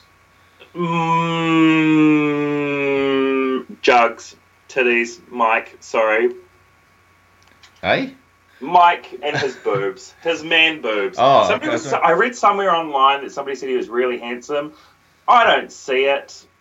I don't He's think, got good tits. I That's don't, it. I don't think you and I are supposed to see it, but uh, yeah, um, yeah. I mean, for somebody that is, you know, a, a bit of a challenge beast, we just haven't really seen a lot of him. Eh? It's it's really interesting. So, um, yeah, I mean, I, I I wouldn't argue with that. That's for sure. Um, I, I definitely uh, definitely kind of agree with that. So, so that was six. So who's five?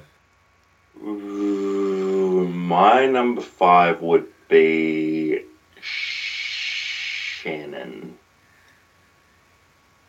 Yeah, I mean, yeah, I, th- I yeah, I will agree with that. I was kind of tossing up whether it's Nate, but I think Nate, as I've said just before, is that he's actually got a shot to win. Whereas I, I don't think Shannon has any. She's got no case now really. So yeah, I, I yeah, I'd agree with that. So um, that moves us into our, our top half.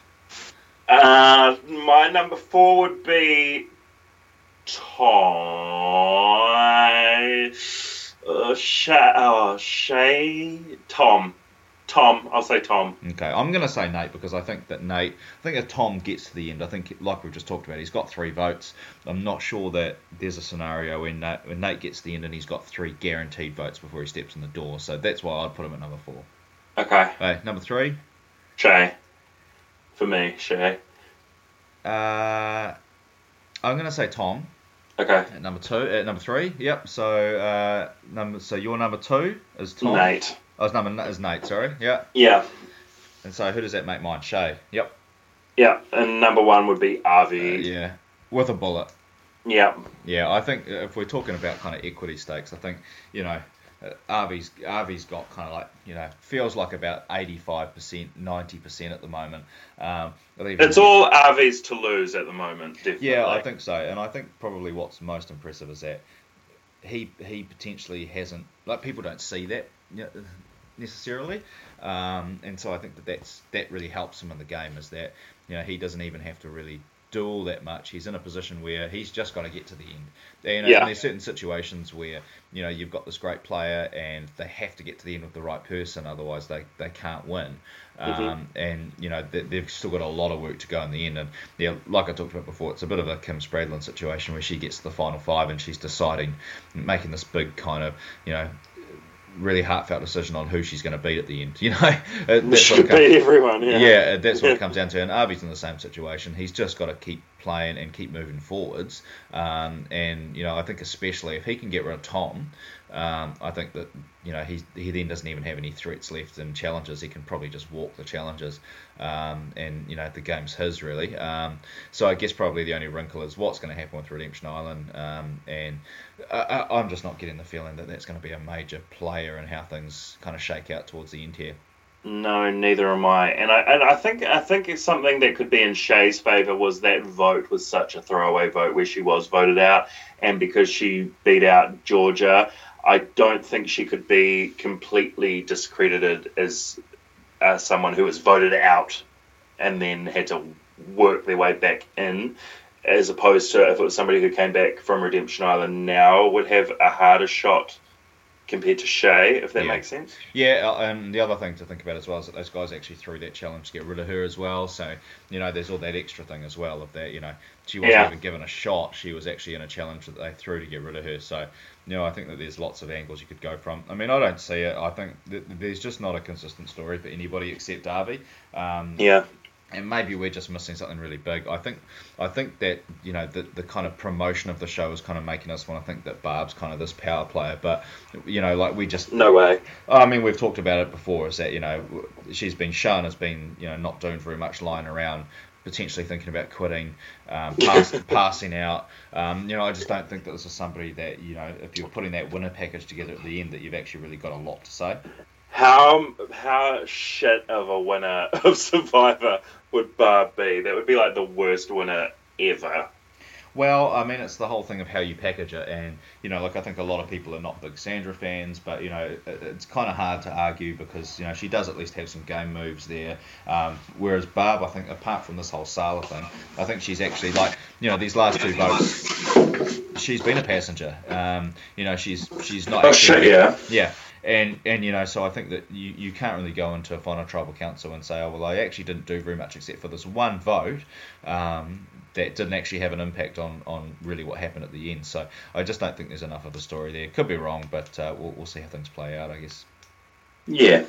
Awesome. Oh well, we'll, uh, we'll we'll probably leave it there for the evening. It's uh, it's been another good good discussion, and uh, I'm, I'm kind of almost starting to get a little bit sad, Perez. We're not going to have a, a reason to talk every week about Survivor. Oh well. Oh well. It could it could be worse. It could be much worse. Maybe I shouldn't feel so bad then. You don't you don't sound too upset about that. Well, no, you know, I like our chats, Nick. I like it a lot. well, I think probably what we will do is, uh, you know, we'll try and stretch it out a little bit. That we might have to do a little bit of a uh, a wrap up uh, podcast about the show and you know what our final thoughts are and, and going forwards with New Zealand Survivor, and, and hopefully we'll have a few uh, answers to some of our questions. Uh, once Ben's back on board, we might get a few interviews with some of the players too. Um, we just haven't really had the opportunity to do that yet, but we will try our best to, to kind of get Ooh. that done. Um, so Oh, I've got a really good idea. I've got the best idea ever. When Ben gets back, do you know who his first interview should be? who, who's that? Our buddy Alice, whatever her Oh name is. yeah. oh yeah, and I'm really sorry we can't bring you an Alice Bryan watch because uh, she didn't actually say anything about Survivor this week. Uh, even though I tried to goad her into it with a tweet that I directed in, in her general direction, um, but uh, no, I didn't get anything from her, so that was unfortunate. I tweeted out and I said, "So disappointed Alice Bryan has stopped bitch tweeting about Survivor. It was fun while it lasted, but I didn't even get a reaction to that, so that's disappointing."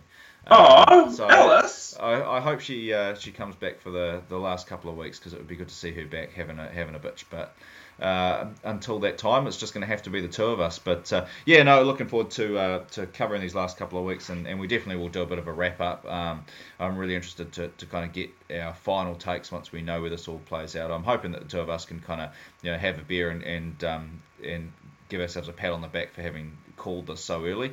Um, but uh, yeah, we'll find out. Um, yeah, so I mean, is there anything else you wanted to add before we finish up?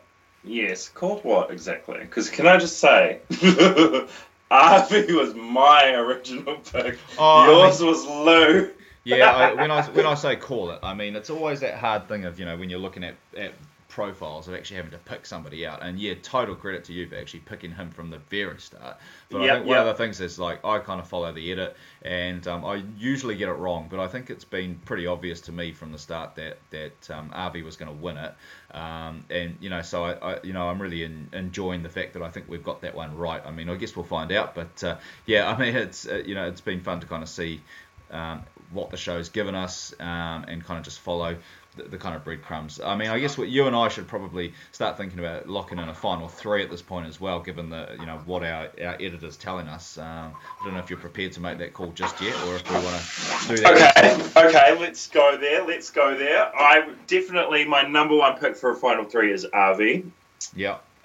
I will I will say Shay, and I will throw in Shannon. Okay. I Um, like that final three. Yeah, I think I, I, I I'm going to put a little bit of faith in Shannon that she's going to come through and, and deliver us a final bit of storyline there. So yeah, I, I'm going to put Shannon, but I'm also I'm actually going to go for Barb as well because I think they've actually invested a lot of time in trying to pretend that Barb's some threat, but they've also done a really good job of telling us why Barb isn't going to win. And mm-hmm. sometimes it's quite good to look at those players that you kind of they've given us a lot of information about why she won't win, and um, you know sometimes you just want to see that kind of finished out with uh, you know a loss in the in the final three. Not that I don't like Barb, but I think that that's probably what the story's telling us. I don't like Barb. I'll oh. say it. I don't oh, like her. Okay. But do you think that this um, final tribal council, do you think we'll have like an individual jury uh, questions, like how we've seen it every season, oh, or do you think we'll so. go for like a final like juries thing like how we saw in the most recent American season? No, I think we're probably going to get the the traditional. Everyone stands up and asks a question. I, you know, I don't think that um, New Zealand Survivor was probably made quite aware of what was happening on Game Changers. So I, I would expect, and I actually think in terms of, of filming that possibly this was filmed before Game Changers anyway. Um, so I, I, could be wrong about that, but I think this was this was in the can a long time ago. Um, yeah. So so yeah, I think that probably we're just going to get the traditional kind of everybody stands up and says their piece. So yeah, that would that would be my guess anyway. I hope so. I think it worked for the American version this time, but I would like to see the old format for this one. Well, I think as well, um, we might be lucky and actually get to see um, opening and maybe even closing comments from the final three, which would be nice, which we haven't seen for a while on the um, American one. And I always think that that's really an important part of it. So yeah, mm-hmm. hope, hopefully we get something that's a bit more traditional um, with that final tribal council. Ooh la la, survivor. All right, well, we're looking forward to covering it. We've got a couple of weeks left to uh, to get to before we get there, but uh, uh, it's been fun to, to talk this all through with you, and uh, we'll be back again for some, some more antics next week. Alrighty, bye bye. Wonderful. Thank you for listening to the Oz Network. Don't forget to subscribe to get new episodes delivered to your speakers every week. For more information, hit us up at theoznetwork.net.